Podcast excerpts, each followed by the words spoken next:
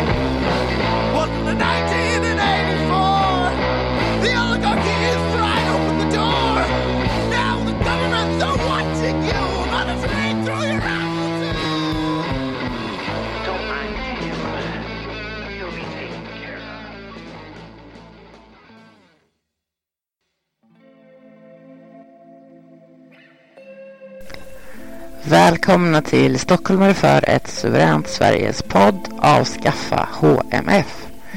Vår vision, ett suveränt Sverige där yttrandefrihet råder.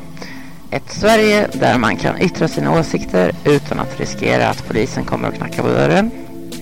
Ett Sverige där man kan säga vad man tänker utan att dras inför domstol. Ett Sverige där man kan säga vad man vill utan att hamna i fängelse.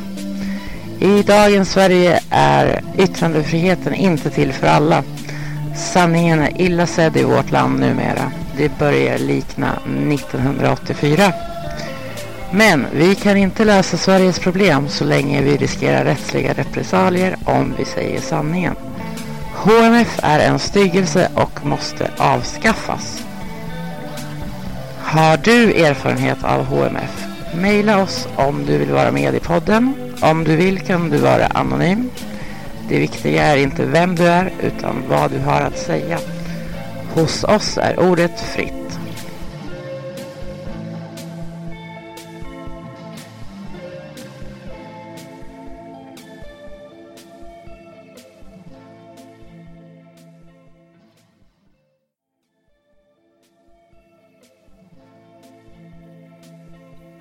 Varje år tar vi emot cirka 100 000 nya invandrare till Sverige, framför allt från tredje världen. Har vi de resurser som behövs för att ta hand om dessa hundratusentals människor? Det mångkulturella experimentet kostar skjortan. Dessa människor behöver till exempel tolkar överallt i åratal. För att bara nämna en extra kostnad som det för med sig. Storbankerna gör miljardvinster varje år. Samtidigt som vi har minst 100 000 fattigpensionärer och säkert lika många barn som växer upp i fattiga hem. Så länge vi har hemlösa svenska medborgare och svenskar som lever på existensminimum och knappt har råd med mat för dagen så är det förräderi av politikerna att släppa in 100 000 nya invandrare varje år. Det är lika många som befolkningen i en svensk mellanstor stad. Jag är Annie och idag pratar jag med Håkan Bergmark som står långt utanför åsiktskorridoren. Håkan är ordförande i partiet Populisterna och vill ni prata med Håkan personligen så hittar ni honom allt som oftast på Mynttorget söndagar 14.00. Den antisvenska lagen HMF kommer på tal, liksom de folkfientliga bankerna och medierna och mycket mer. Hör vad Håkan har att säga om läget i Sverige idag. Hos oss är ordet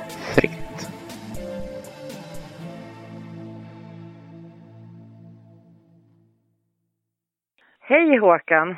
Hej Annie! Du, jag tänkte fråga dig vad du tycker om eh, Sverige behöver ett totalt asylstopp eller inte? Absolut tycker jag att vi behöver ett, ett eh, omedelbart och eh, tvärt asylstopp. Och jag kan motivera det med ett par, tre, fyra goda skäl. Nummer ett är ju att eh, Eh, Sverige inte har den infrastruktur som krävs för den enorma belastning som, som har uppstått sedan 2015 med i princip eh, ja, säg 120 000 eh, nyanlända per år. Så det eh, finns ju många bevis på. Vi har inte bostäder till det. Vi har inte den infrastrukturen att ta emot så många människor helt plötsligen. Och eh, sen så har asylrätten eh, så att säga missbrukas, missbrukats, ska man säga. Eh, om man tittar på FNs rekommendationer om eh, mänskliga rättigheter så står det ju eh, ganska tydligt i FNs stadgar att eh, det här ska vara en grundläggande mänsklig rättighet. Men eh, samma texter beskriver också att man ska kunna styrka sin identitet och att man ska kunna göra en del andra saker för att eh, kvala in under asylbegreppet. Och eh, det har ju inte Sverige efterlevt på något sätt. Och ej heller Dublinförordningen som föreskriver, som är då en EU-överenskommelse som, som beskriver det som att eh, man ska kräva att en asylsökande genomför sin ansökningsprocess i det första europeiska land som man anländer till. Men det har man totalt förbigått. Eh, och så istället har man tagit fram kvotflyktingar och försöker, försöker mer eller mindre kringgå den överenskommelsen. Så att var Sveriges enda, enda möjlighet att eh, rädda upp den här situationen, det är, det är bara att införa asylstopp. Under en tid, sen får man kanske utvärdera det lite längre fram. Det är så jag ser det. Hur lång tid framåt tänker du då? Tio år eller? Ja, vi har ju en del, jag skulle säga baksmällor av inte minst gymnasielagen med 9000 avslagna asylsökanden som ändå härbärgeras i Sverige och eh, de går ju liksom inte att ta hand om. Och jag tror att jag hade en siffra på det. Eh, 17 stycken av de här 9000 har uppfyllt de eh, krav som faktiskt ställdes på den här gymnasieamnestigruppen eh, ehm, för att få fortsatt möjlighet att stanna i Sverige och bli finansierade. Så 17 stycken eh, av dessa, av dessa 9000 har uppfyllt kravet hittills såg jag idag, jag kan bara flika in att polisen har svårigheter nu att verkställa utvisningsbeslut eftersom eh, eh, många länder har stängt ner sina gränser. Så att man kan inte genomföra eh, de som redan har fått utvisningsbeslut rent praktiskt. En mängd problem som vi har, vi har ställt till med som, som jag tror, om man ska citera Stefan Löfven, vi såg det inte komma. 17 av eh, 9000. 9000 Ja. Det är någon promille det. Ja, det är 1,7 promille då om man säger att det är 10 000. Överslagsräkna lite. Det kanske också var 10 000. Det var väl i alla fall drygt 9 000. De står väl först på kö för att återvandra de där 9 000 afghanerna utan asylskäl. Ja, men nu är det ju en tid kvar innan den här, den är tidsbestämd. Jag, jag kommer inte exakt ihåg. Man har gett dem fyra år tror jag att eh, uppfylla de här kraven så, så det är bara ett och ett halvt år, ett år inne i den där, den, den biten. Men det, det är ju en ganska liten del. Det fortsätter att strömma in eh, enorma mängder anhöriginvandrare. Det är fortfarande över 100 000 som kommer varje år här eh, genomsnittligen.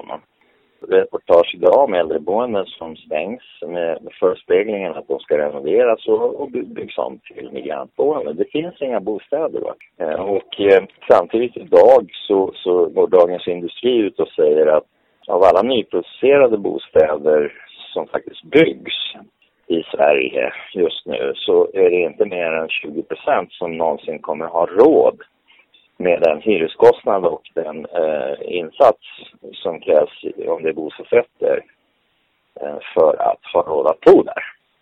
Och eh, då undrar man ju liksom, hur var planen? Under coronakrisen då eh, så har man ju då gett regeringen mandat att införa speciallagar utan parlamentarisk omröstning.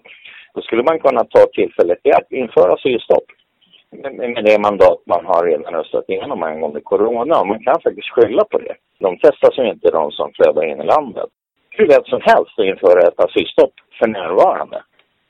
Ja, det är helt ofattbart att Men... de inte har gjort det, måste jag säga. Det är ju helt ja. otroligt. De, de, de släpper ju in då i alla fall coronasmittade som inte, som inte ens har smittats i landet utan kommer... Det är inte vårt ansvar alls egentligen. Men man blir bara på dåligt humör av det där. Vi, vi lämnar det och pratar om lite roligare saker. Till exempel å, återvandring. Är det möjligt överhuvudtaget, tror du, rent praktiskt att få hem folk här? Ja, alltså rent eh, lagstiftningsmässigt, nu är inte jag jurist, va, men om man, om man tittar på de skäl som ska åberopas för att få permanent uppehållstillstånd i ett europeiskt land eller i Sverige då som exempel så ska det ju, det ska vara ganska goda skäl till att man inte ska kunna återvända när situationen, här står det i lagtexterna, när situationen har stabiliserats i hemlandet så ska återvandring till hemlandet uppmuntras. Det står till och med i Global Compact. Och där motiverar man det med att då har de här vistats i ett modernare land under en tid och så kan de åka hem och så kan de bidra till eh, utvecklingen i sitt hemland när fred eh, har stått eller om det nu är en förföljd folkgrupp som inte förföljs av någon diktator längre. Vi kan ta ett exempel. I Somalia så råder det fred sedan ungefär fyra år tillbaka. Och vi har alltså en stor andel somalier som fortfarande är kvar här som, som har tillfälliga uppehållstillstånd och är eh, bidragsfinansierade. De borde skickas tillbaka omedelbart. För mm. de har förverkat sin asylrätt va? i och med att det råder fred i, i, i riket Somalia. En eh, fredsöverenskommelse och det, det är inga krig där. Däremot så, så, så finns det ju ingen Eh, svensk stat som kan se till att de kan leva och bo som kungar som de kan göra här när de återvandrar. Utan då får de återgå och försöka bygga upp sitt land som, som naturligtvis är väldigt fattigt jämfört med ett europeiskt land. Men jag ser inga skäl för att inte genomföra återvandring i konkreta fall.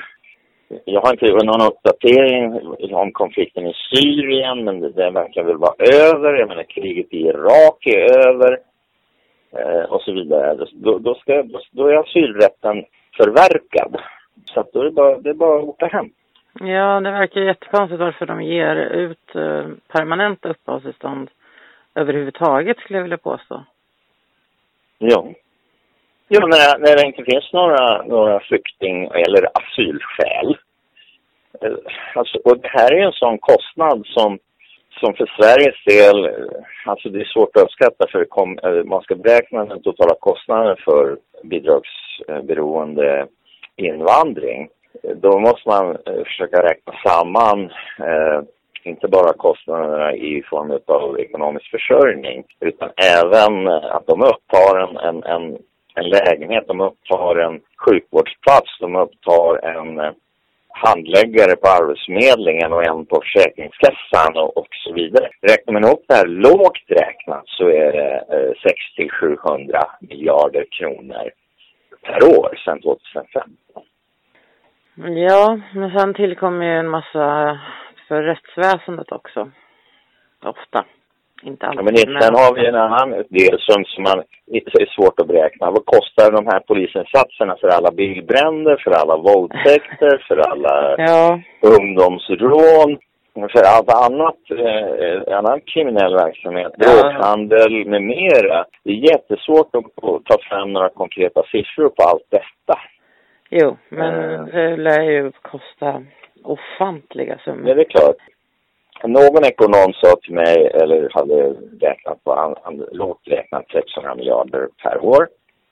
Och då säger jag att 1000 miljarder per år. Det är alltså 20 procent av vår bruttonationalprodukt som det här projektet kostar.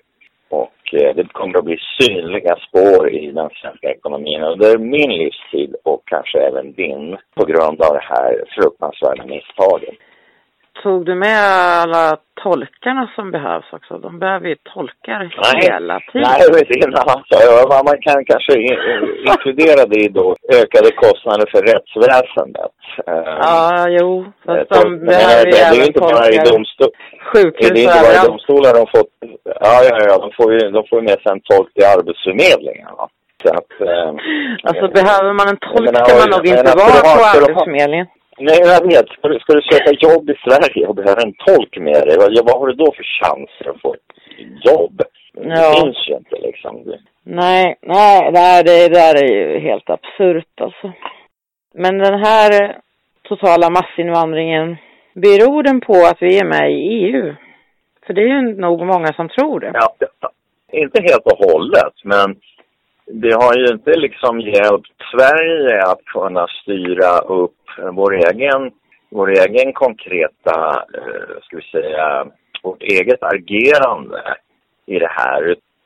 Alltså EU har ju insett problematiken med, med, med flyktingmottagandet eh, så långt man har förstått. Men cheferna inom EU-kommissionen och, och så, om vi går in på EU, parlamentet har ju liksom ingen, ingen makt utan det är EU-kommissionen som bestämmer allting. Alltså tjänstemän som inte är demokratiskt valda. EU-kommissionen beslutar om olika saker och så behandlas det i parlamentet. Och i nio fall av tio, oavsett vad det står, så godkänner parlamentet vad EU-kommissionen har åstadkommit eller skrivit. Och sen så är det så att då eh, röstas det igenom i svenska parlamentet som en liksom att ja men det kom från EU, då är ja på det. Oavsett vad det står, man läser inte ens de här Nej, texterna. Så precis. det fanns en statistik på att av de nya lagar som tillkom under 2017 och 2018 som röstades igenom i Sveriges riksdag så var 70 procent av dem skrivna i Bryssel av EU-kommissionen. Det är ju helt otroligt. Och det här fattar ju inte folk. Det är ingen som vet om det i stort sett. Nej, nej, nej, men alltså det är den här överstatliga maktmaskinen som är väldigt lömsk. De, de, de, de, de vet exakt vad de gör, vad de här tjänstemännen som dessutom är extremt högavlönade och eh, flyger första klass och åker runt och träffar FN-representanter och ja, de, de är i princip fullständigt mutade. Så att för de som sitter i de positionerna som högt avlönade tjänstemän så finns det absolut ingen anledning att bry sig om en eh, demokratisk ordning. Det, det struntar de fullständigt i, för det är bara obekvämt. Därvid Ja. så, så tycker jag att Sverige ska omedelbart lämna EU så att vi eh, återställer makten till åtminstone den röstande befolkningen i vår nation. Så att vi Mm. får lite mer kontroll över vad man gör med eh, konungariket Sverige. Ja, precis. Annars är vi ju inte överhuvudtaget ett suveränt land eller en suverän nation. Man kan inte påstå att vi är det. Det har också visat sig att nu när Storbritannien trädde ur så, så alltså då, de här domedagsprofeterna som, som verkligen eh, värnar om eh, EU och drömmer om en överstatlig organisation. De sa ju det att Storbritannien de kommer gå i kurs, det blir massarbetslöshet, Brexit och så. Det har inte hänt någonting. Eh, handelsavtal finns fortfarande. Eh, de stora eh, eh ekonomiska motorerna, det vill säga de större företagen. Jag, jag tar Astra som ett exempel. Astra är ett svenskt företag i grunden. Men de är uppköpta sedan länge av, av av ett brittiskt företag. Så Astra har sin fabrik i Sverige, i Södertälje, de gör alla de äh, lönsamma läkemedlen med 5 000 anställda. Och, men huvudkontoret och den ekonomiska biten, den, den sitter i London och styrs mm. ifrån London. Och det har inte hänt något med Astra. Utan det är ett politiskt projekt som från början var en bra idé men som har urartat totalt. Det har ju också påverkat vår självförsörjningsgrad. Sa inte du häromdagen att de betalar bönden, våra bönder för att, lägga jorden i träda? Mm. Det stämmer. Det här är ett, ett jätteallvarligt problem och Sveriges eh, självförsörjningsgrad har ju visat sig eh, väldigt, väldigt, väldigt dålig. Men det har naturligtvis inte bara med EUs eh, jordbrukspolitik att göra. Det har även med den svenska naiva regeringens eh, beslut från eh, 92 och sen till år 2000 och fram till idag när man har struntat i alla former av beredskapslager och tyckt att det var onödigt. 92 så, så motiverar man det här med att vi inte ska ha någon självförsörjningsgrad med, med lager av olja, livsmedel och nödvändiga råvaror. Att eh, nu när eh, Östeuropa har fallit så finns det, nu, nu, finns det inget hot längre. Det finns inga problem utan nu lever världen i en grön och trevlig värld. Och, så då behöver Sverige ingenting. Vi kan köpa allting som vi behöver. Right. Det låter lite det naivt. Ja, det är inte bara naivt, det är fruktansvärt. Det, det är eh, oansvarigt. Va? Nu tar vi en musikpaus. Efter pausen får vi bland annat höra vad Håkan tycker om vår ökända åsiktskorridor. Så missa inte det. Till dess får ni lyssna på Dog with a No Bone Blues.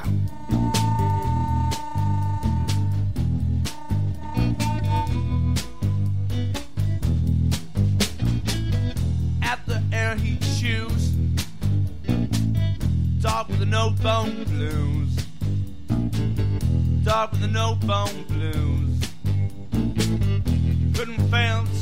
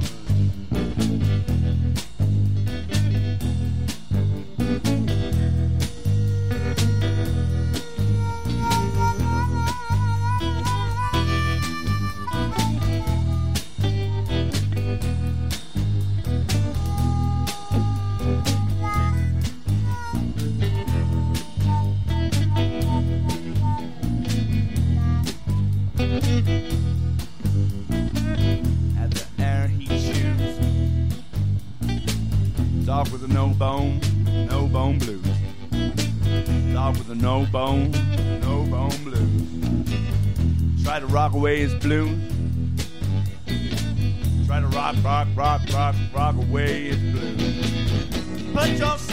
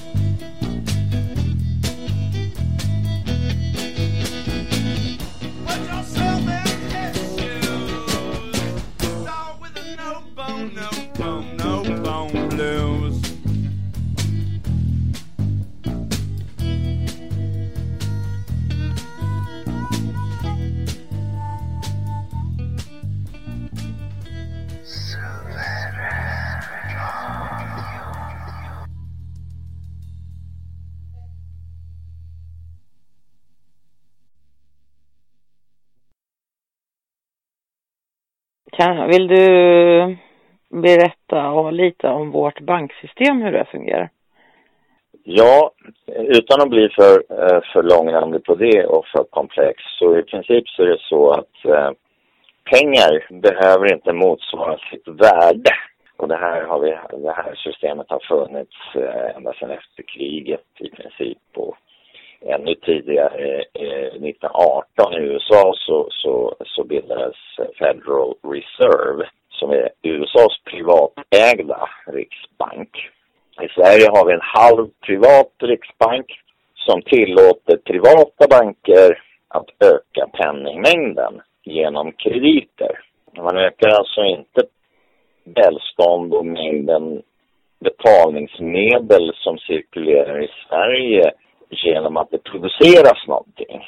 Utan bankerna trycker på en knapp och vips har man skapat ett lån eller en kredit till en privatperson eller ett företag som då kan använda de här pengarna som egentligen inte finns till att finansiera till exempel en eh, industrisatsning eller företag eller en privatperson som köper en alldeles för dyr lägenhet, en bostadsrätt, den typiska eh, situationen när man i, till exempel i Stockholm betalar 5 miljoner kronor för en etta på Södermalm.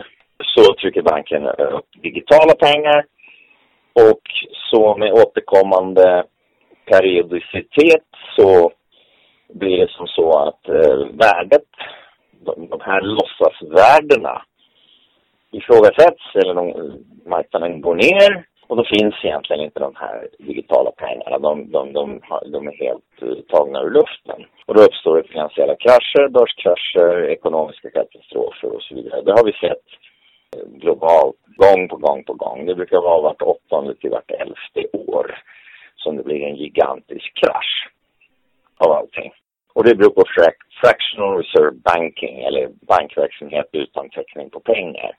Man är skyldiga enligt svensk riksbankslag, vilket är en kriminell lag i grund och botten, eh, att ha 10% täckning på pengar. Det vill säga man kan låna, av en tusenlapp kan de låna ut 900 och, och de måste behålla 10% Men det, till och med det har man frångått så, så att eh, bankerna kan skapa helt nya pengar som egentligen inte finns. Och det här, eh, och sen håller eh, Riksbanken på med just nu, man gör olika saker. Riksbanken i Sverige har köpt på sig ganska stora guldreserver. Jag tror att det var 130, nej 53 miljarder som Riksbanken har för att man ska kunna backa upp den svenska valutan internationellt.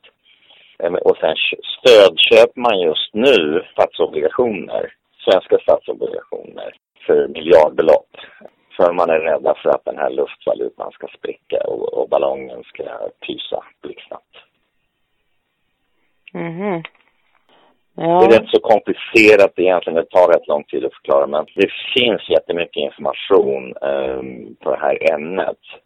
Eh, framförallt så finns det ju före detta investment bankers, bankskurkar, som har hoppat av blivit frihetskämpar som kan berätta om det här från insidan. Hur man handlar med valutor, hur man hur man eh, med låtsaspengar kan välta hela ekonomier och nationer i, i syfte att tjäna pengar.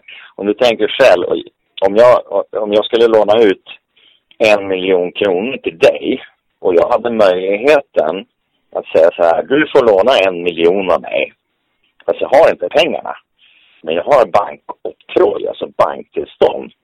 Då trycker jag på min dator så sitter en miljon på ditt konto. Mm. Och så tar jag ränta på det. Ja. Jag tar jättemycket ränta, så du ska betala av det här på 30 år. Och, och, och säga då. Och med, med 5 ränta räknat på 30 år, ja då femdubblar jag ju mina pengar. Och då, av pengar som jag inte hade. Så det är så det går till. Mm. Men äh, har du någon, äh, något förslag på en lösning då? Ja, lösningen är ju att man kopplar äh, penningmängden till BNP, alltså bruttonationalprodukten. Produceras det ingenting, då kan vi inte ha något välstånd. Om vi producerar några pengar och framförallt bli av med 50 miljoner myndigheter som, som bara kostar pengar. Vi kan inte ha en offentlig sektor som ser ut som den gör. Va? Det går inte, den är för stor. Och, mm. eh, men man kopplar penningmängden och, och så sen så förstatligar man valutan. Inte bankerna, de får fortsätta att göra som de vill. Men då ska de bara låna ut pengar som de har. Och så göra vad banker egentligen är tänkt att göra. Det vill säga låna ut pengar till 5% och låna in pengar, insätta pengar för 2% Och då så tjänar de 3 I dagens läge tjänar de tusentals procent på pengar som de inte har. Det låter ju och som inte, kom, inte, kommer, inte kommer ekonomin till någon nytta utan det, det, det, det är bara jag menar, 40 miljarder i vinst på Nordea som en usel bank. 50 miljarder i vinst på Swedbank per år i vinst. Och pengar som de inte har. Det, det, det är fullständigt uppåt väggarna. Förstatliga valutan, koppla penningmängden till bruttonationalprodukten så kommer det aldrig att se en inflation, deflation eller börskrasch längre. Mycket enkelt. Men det kommer att vara en svidande övergångsperiod för vissa. Som sitter mm. på extremt mycket pengar. Så, ja. att, eh... Okej, ja, vi, vi lämnar det ämnet tills vidare då. Mm. Vad tycker du om lagen hets mot folkgrupp? Bör den avskaffas eller gör den någon nytta i något sammanhang? Nej, absolut inte. Den måste skrotas omedelbart. Det är en fullständigt eh, rättsvidrig eh, paragraf eh, som man införde. Alltså det, det är så fruktansvärt eh, dumt eh, så att det är inte klokt. Och dessutom hur man... Alltså rättsväsendet, symboler är ju oftast en vågskål. Va? Alltså man har den här uh, symbolen med en våg. Mm. Och nyligen så läste jag om några rättsfall som hade att göra med hets mot folkgrupp. Och då säger åklagarsidan att ja, men hets mot folkgrupp väger liksom tyngre här. Och sen har man undantagit eh, etniska svenskar enligt prejudikat ska inte räknas som folkgrupp. Det var ett exempel som jag tog ifrån Lund där en rappare hade gjort en låt om att texten innebar mörda svenskar. Alltså mör, eh, att mörda svenskar, det är bra att mörda, mörda svenskar. Och då var det någon svensk som gick till tingsrätten och tyckte att det här är hets mot folkgrupp. Men den svarte rapparen ifrån Lund, han blev frikänd på två vägande argument. Det ena var att han, han var konstnär och måste erhålla konstnärlig frihet när han skapar musik. Och det andra var att svenskar är inte att räkna som en folkgrupp. Men alla andra är det. Men sen har man ju statsfinansierat också då näthatsgranskaren som, som eh, systematik sätter dit folk. Författaren Roma, äh, vad heter hon, Ramona, Ramona Fransson. Hon mm. blir fälld på ett, eh, att hon hade citerat ett Youtube eller en eh, Facebook-inlägg om som angick eh, Joakim Lamotte. Mm. Hon blev dömd till ganska dryga skadestånd och böter och vad det var. Och hon, hade alltså inte, hon var inte upphovsrättsmakare, det var inte hon som har skrivit det. Hon hade delat en länk från någon annan. Det här är ju inget annat än ett försök till grov censur. Lagen, eh, paragrafen hets mot folkgrupp. Ingenting annat. Det är bara vanlig censur, givande eh, totalitär inställning, antidemokratisk, eh, fullständigt vidrigt, uppsåtligen, avsiktligen. För att folk inte ska kunna tycka vad de vill utan ska vara rädda. Ja, det leder ju osökt in på åsiktskorridoren. Det är Ja, lite det. av samma, är andra sidan av myntet på så, eller vad man ska säga. För det finns ju en åsiktskorridor också.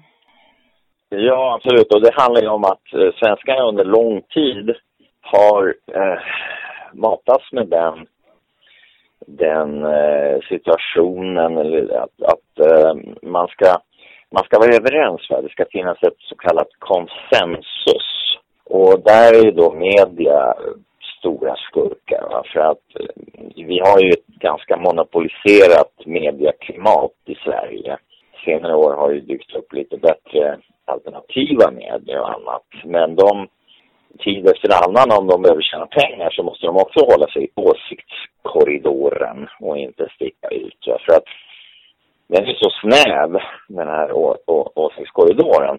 Och den, ja, den är jättesnäv. Och eh, alltså, man måste vara politiskt korrekt för att bli accepterad på arbetsplats eh, till exempel. När, om du ska bli intervjuad på morgonsoffan i TV4 och säga vad jag gör, va? då skulle de ju släcka ner kamerorna och kasta ut mig och stänga av strömmen. Va?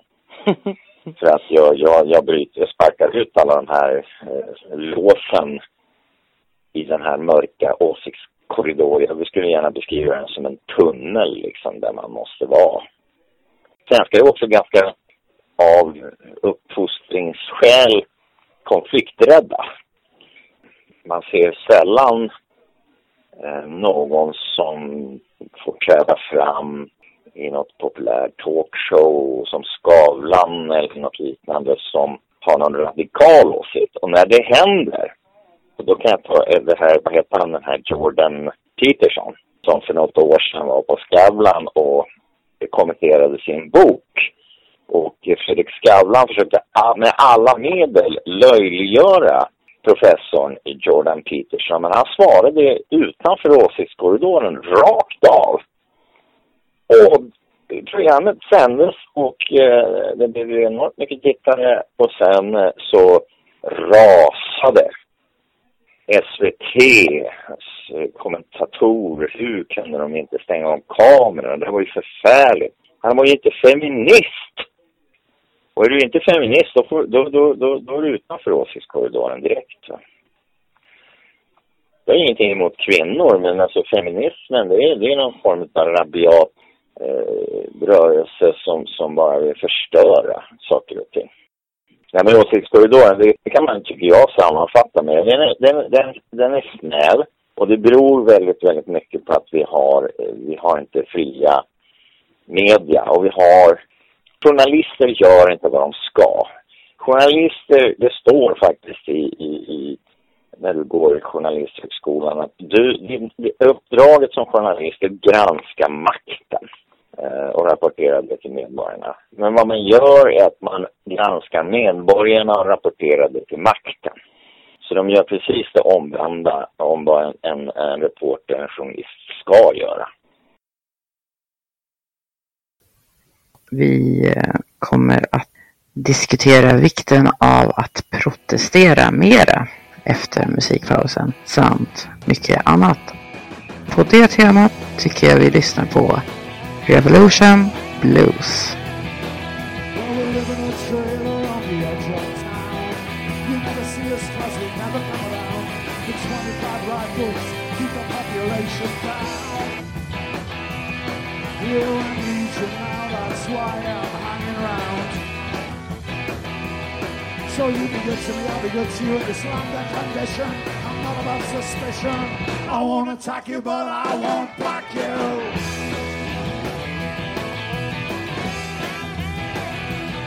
It's so good to be here, asleep on your lawn. I know your God's are I'm sorry, but he's gone. It was such a drag here and whining all night long. Yeah, was me with the gun set free by the factory where you built your computer love. I hope you make the connections. I can't take the rejection. I won't deceive you. I just don't believe you. Yeah,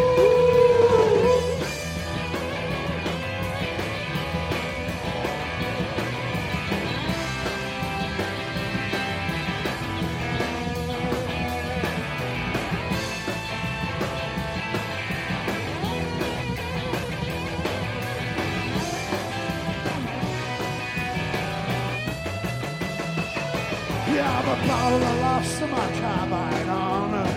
Keep on popping till my ammunition's gone, but I'm still not happy. Feel like there's something wrong. I got the revolution blues. I see bloody fountains. two buggies coming through the mountains. Say that Laurel Canyon, filled with fatal stars. I hate them, the celebrities, and I kill them in the car.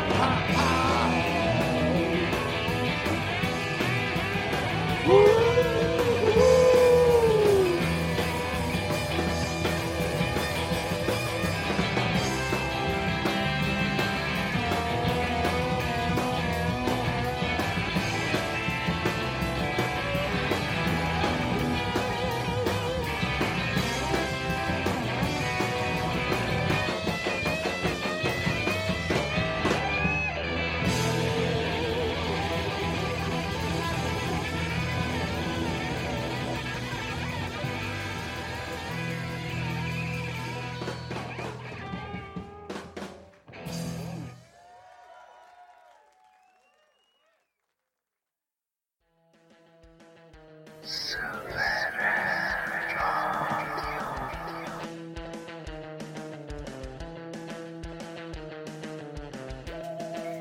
Vilka är då stockholmare för ett suveränt Sverige?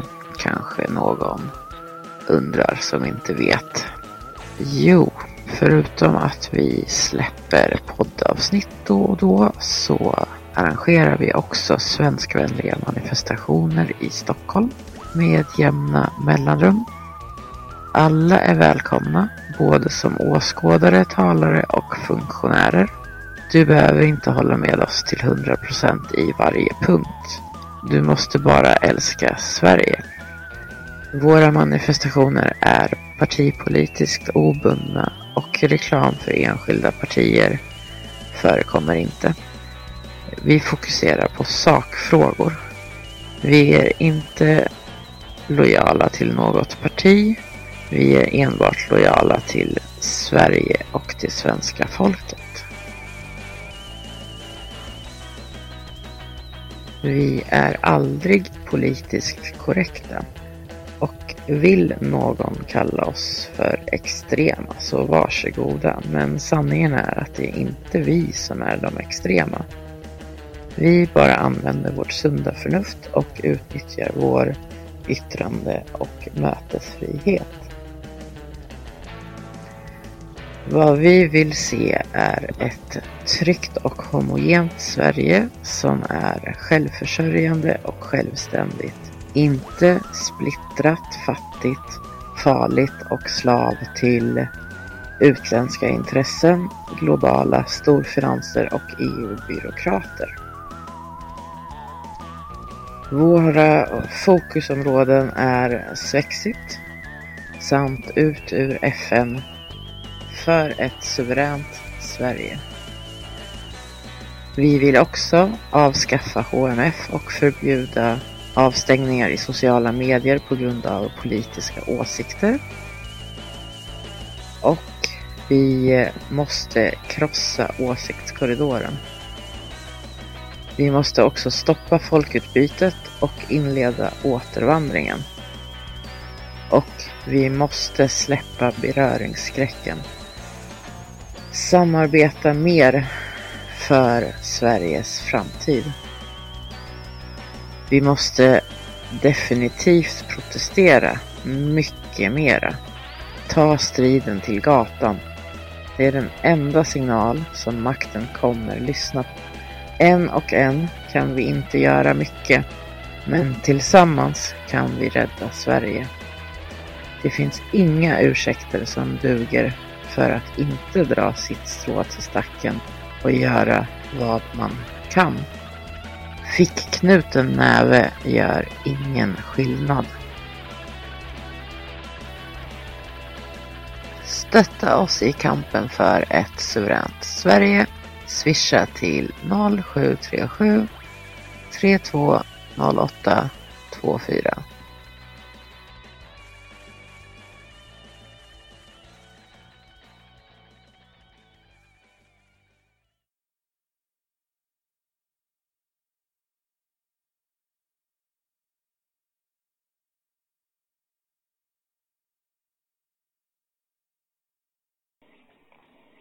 Sammanfattningsvis kan vi säga att vi har ganska många problem i Sverige. O oerhört. Och, och egentligen så är det så som jag ser det att det här är skapade problem. För hade man, hade man inte spårat in på en, en, en sån här eh, globalistisk eh, politik och eh, hade vi inte haft de här eh, understödda av eh, Bilderberggruppen, Reinfeldt, Carl Bildt, eh, Göran Persson hade vi inte haft de här makthavarna så hade Sverige kunnat fortsätta att utvecklas mycket, mycket, mycket positivt. Men det här är något som måste repareras tillbaka till ungefär före 1995. När Ingvar Carlsson ansökte om EU-medlemskap, då, då började vansinnet. Det är bara värre och värre och värre och värre. Och hela tiden för att komma ur... Alltså Sverige har fortfarande, anser jag, för jag är inte pessimist, fortfarande goda utsikter att utveckla ett land som är behagligt att bo i.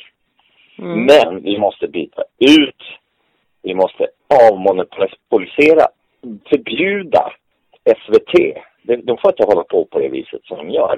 Det måste bort och vi måste ha in makthavare som röjer rejält i, i, i lagstiftningen.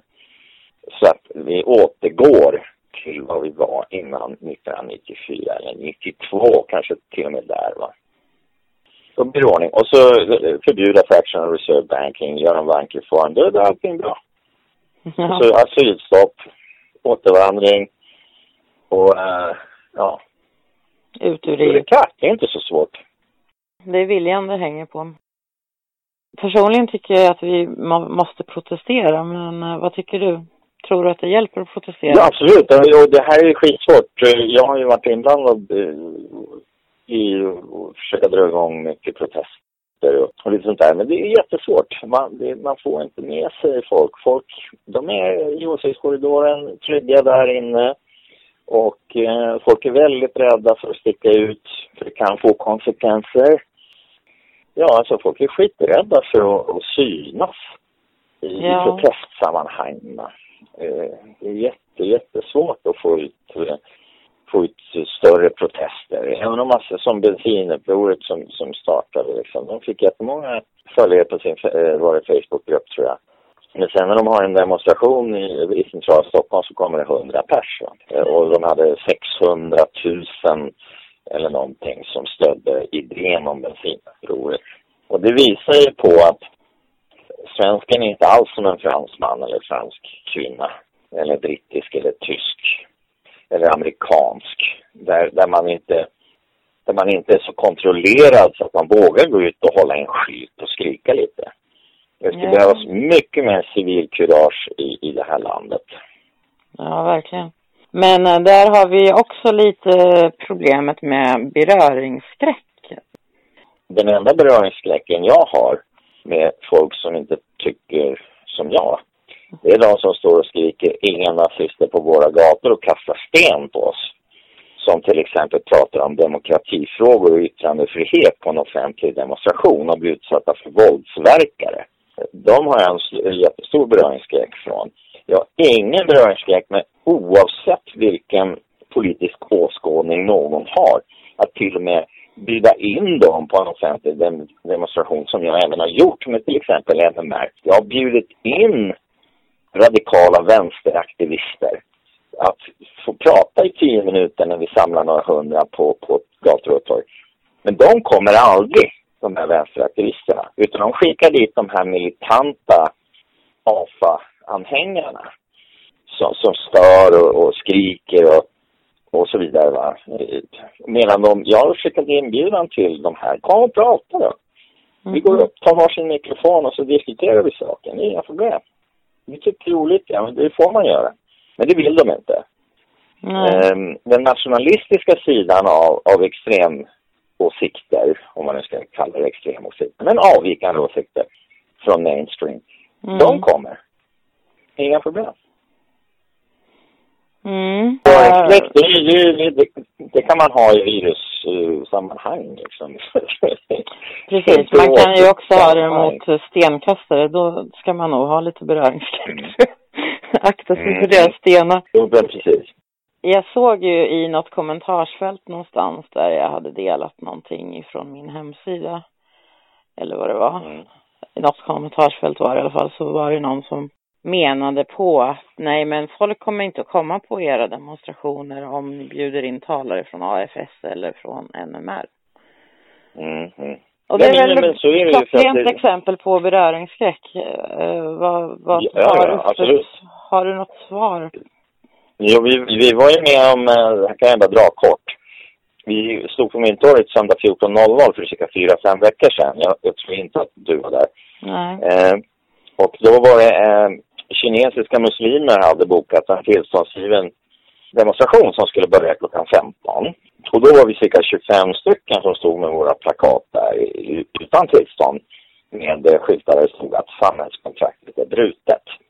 Mm. Och då kom ledaren och organisatören till den här kinesiska muslimska demonstrationen fram till oss och visade sig vara liberal kommunalpolitiker i Täby kommun. Mm. Och hans fråga var, vad, vad gör ni här? Ja, söndag 14.00. Ja, det visste han inte. Nej, men vi står bara här. Okej. Okay. Är det någon här från AFS, sa han då? Jaha. Nej, så ja då. Ja, han ville veta vem som var ledare för den här eh, sammankomsten med, med 20 personer. Du kan ta mig, så jag. Då hade jag kepsen med populisterna på. Mm. Och då fnös han åt mig och sa så här, populisterna, det är inte ens ett parti. Liksom. Så då, Men han var väldigt intresserad av att veta om vi hade någon från NMR eller AFS där, för då skulle han minsann ringa polisen. Men det, det, är lite ett exempel på hur det är, va, beröringsskräcken. Jo, och den beror ju, den beror ju väldigt mycket på media, skulle jag vilja påstå. De stigmatiserar mm. ju de som de inte gillar. De har ju stigmatiserat ja, ja, ja, ja, också. De gör det systematiskt och ja. systematiskt, uppsåtligen och så vidare. Va? De försöker ju med alla medel att avhumanisera alla som inte de gillar deras åsikter liksom. Jag förstår inte riktigt att folk går på det liksom. Det är mycket svårt att förstå.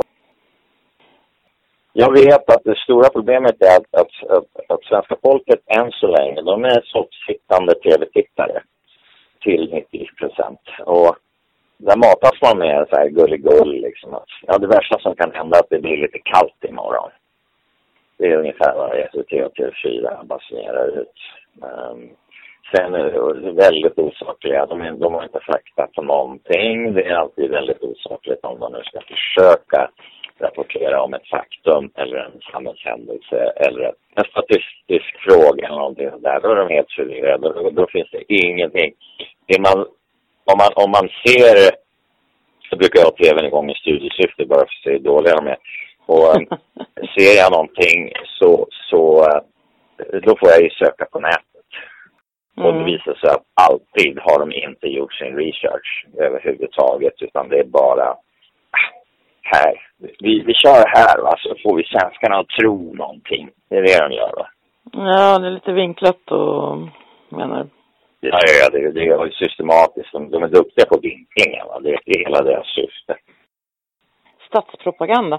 Men om vi ska protestera i alla fall, hur ser du då på och ett brett samarbete i, ja, i alla fall i Ja, men alltså, jag, jag, jag önskar ju att eh, vi kan ha en folklig rörelse som, alltså vi, vi, ingen ska heta NMR, AFS, populisterna eller kommunisterna eller någonting utan nu måste vi försöka rädda svenska folket och göra det på ett smart sätt och att få så många som möjligt att eh, tappa beröringsskräcken för att en sån här rörelse måste vara helt partipolitiskt obunden. Uh, och det är viktigt. Och jag håller på att jobba lite på det. Eh, uh, det kommer inom kort med, med många rätt så duktiga människor med både mediekontakter och politiska kontakter som är villiga att krossa av sig partisymbolen och göra någonting för svenska folket och, och få upp ögonen på den vanliga svensken att eh, våga protestera och gå samman. Det är viktigt. Tror du inte att folk är ganska vakna nu ändå i och med att SD går så bra och sådär? Ja, det är ju. Det har ju skett en förbättring. Mycket tack vare Sverigedemokraterna, mycket tack vare alternativmedia. medier. Mm. Ja, där, där kan man ju verkligen, om man nu intresserar sig för det, kan man ju verkligen få bra eh, information och korrekt information. Eh, inte minst, va? istället för någon vinklad variant så, som mainstream media gillar att köra. Jo, men jag tänker det att eftersom, alltså folk ändå är vakna men de vill ändå inte protestera. De vill ändå inte göra någonting. Nej, jag vet. Vad beror det det på? Den lilla, det, alltså det, det, det är någon form av tröskel för, för, för folk att våga offentligt i en folksamling. Då blir folk väldigt nervösa för att säga vad de tycker. De kan gärna sitta hemma och kasta fjärrkontrollen i väggen och skrika va? ja, precis. Försöka få... Ja, förstår du vad jag menar? Eller, ja, precis. eller, som Eller knyta näven i byxan. Ja, precis. Ja, precis. Det är en stor tröskel, det är en stor övergång för, för många i Sverige att, att de facto... Göra någonting. Eh, exakt. Ja, det är lite tråkigt. Eller rätt sagt, det är katastrof. Det är väldigt, väldigt tråkigt. Det är Mm. total katastrof. Ja. För att gör vi ingenting Ja. Alltså, tror folk på riktigt att det hjälper att gå och rösta på Sverigedemokraterna en gång vart fjärde år? Mm. Tror folk? Men det har ju visat sig att vi har ju ingen, vi har ingen parlamentarism i Sverige. Alltså, vi har en regering som, som inte har folkets röst, som regerar i alla fall. Ja. eh, på grund av eh, bedragaren Annie Lööf och bedragaren Jan Björklund och numera Nyamko Sabuni, Liberalerna. Mm. Alltså det finns inget folkligt stöd för den här. Vi- röstade inte på de här människorna. Det Nej. var ju knapp marginal visserligen valet 2018 men ändå så Stefan Löfven blev avsatt som st- statsminister och så vips är han tillbaka och regerar Sverige igen genom eh, en, en januariöverenskommelse. Det är, inte, det är inte demokrati, det var inte vad folk röstade på. Då får man ju hoppas att svenskarna har lärt sig. Alltså att, eh, det spelar ingen roll om du går och röstar i Sverige. Det gör inte det. Man gör precis som man vill i alla fall. Jo, för de har ju liksom gaddat ihop sig. De, de ska ha globalism till varje pris och folket ska ha Ja, ja, nedtryckta. En världsregering som inte går att rösta på, det är vad man vill. Och så Ja. de som så att säga har, har haft suttit på makten och vet att jag har mina garanterade platser i den. Välavlönade eliten, Annie Lööf blev ju lovad att bli statsminister. Därför hon skrev på januariöverenskommelsen. Till och med talmannen som är frimurare, han kunde inte ens eh, få till det parlamentariskt att hon skulle bli statsminister med, eh, vad var det, 8,7 procent. Det går ju absolut Det går inte. Det hade hon varit tvungen att bry- bryta mot grundlagen. Men hon hade blivit lovad det av Bilderberggruppen i New York tidigare på ett möte samma år. Så att, eh, men då, då sa han säkert, "Ja, lugn du, om du gör det här, sabba Sverige så, så får, du, får du någon miljard här och någon topptjänst inom FN. Jag tänkte faktiskt fråga dig vad du tycker om FN, om vi borde gå ur FN också. Det, det är totalt urartat. Eh, det finns ingenting där. Eh, det, det, det, är en riktig idiotförsamling. Och eh, den består ju alltså det så kallade, vad heter det, säkerhetsrådet och generalförsamlingen inom FN. Den består ju av 15 organ. Och generalförsamlingen har ju till eh, över hälften eh, stora diktaturer som får bestämma vad FN gör. De bestämmer ju alltså internt. De har ju röster efter, alltså mandat efter befolkning. Sverige har ingen makt där, men Sverige har ju traditionellt genom åren haft en hel del toppositioner. Vi har haft Jan, Dan, Dan Eliassons brorsa, Jan Eliasson, han var ju Sveriges representant i generalförsamlingen och i, i, i det här bygget. Men, och det är dessutom så att FN kostar en extrem massa pengar och hur de är finansierade är ju dolt i hemlighet. Va? De får ut pengar överallt och delar ut pengar godtyckligt utan bokföring. Eh, det, det är ett riktigt katastrof. Alltså FN, det ska man läggas ner och Sverige kan direkt utträda. Kan hända som gör att det blir en dominoeffekt, det är att Donald Trump säger att nu är jag trött på att finansiera det där bygget och så säger han att USA träder ur FN. Han har antytt det. Det skulle vara en fantastisk grej för då upptäcker kanske folk att det där är ett korrupt idiotbygge. Ja, vi får hoppas att han gör slag i den saken. Vad tycker du om NATO då? Eh, ska vi gå med i NATO eller ska vi skippa Absolut det? inte. Absolut inte. Det tycker jag inte. Jag hade nog tyckt det för när jag var militär fortfarande och såg hur man monterade ner svenska försvaret mm -hmm. av ren eh, alltså, och insikt om hur det svenska försvaret monterades ner blixtsnabbt. Men eh, NATO har blivit en organisation som är fullständigt onödig och lägger sig i alldeles för mycket konflikter. När Warszawapakten monterades ner, då kunde man montera ner NATO också. Det behövs inte. Det är bättre att, att, att enskilda länder kan försvara sin gräns och, och inte lita på en allians som också är en korrupt maskin. Va? Ja, men det verkar ju smartare att bygga upp sitt eget försvar istället för att lita på... Mm. Sverige har också utmärkta infrastrukturella förutsättningar för att ha ett starkt försvar. Vi har ju utvecklat världens bästa kanoner genom åren. Vi har den teknologin, vi har en av världens bästa stridsflygplan, vi har de absolut modernaste ubåtarna, vi har de absolut eh, modernaste systemen och så vidare. Det är bara det att de finns i minimal skala idag. Så att eh, när vi har spetsteknologin och skulle man bara bygga ut den lite grann då, då har vi inga problem med vilken anfallande makt som helst. Det låter ju betryggande. Förutsatt att de bygger upp försvaret igen då. Mm. Ja, ja. Har du någonting du vill tillägga som du själv har tänkt på? Nej, jag tycker att vi har sågat igenom det, det mesta. Det är klart, jag kan inte prata om en massa andra saker, men jag, jag tycker att vi har täckt upp väldigt många kärnämnen och det, det, jag är tacksam för chansen att få prata med dig.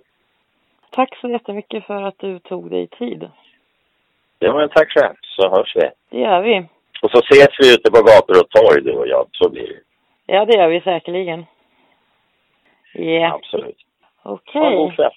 Ja, detsamma. Tack för att du lyssnade. Skriv gärna i kommentarsfältet vad du tyckte och dela gärna poddavsnittet med dina vänner och bekanta. Och är du inloggad får du jättegärna klicka gilla. Vill du vara med i en framtida podd eller tala på en framtida manifestation? Maila oss. Vill du stötta oss så swisha till 0737 320824. Håll koll på hemsidan för aktuella uppdateringar. Vi finns på VK och på Twitter så har du VK och eller Twitter följ oss gärna där. Länkarna finns i beskrivningen. På återhörande. You just hear the goodbye song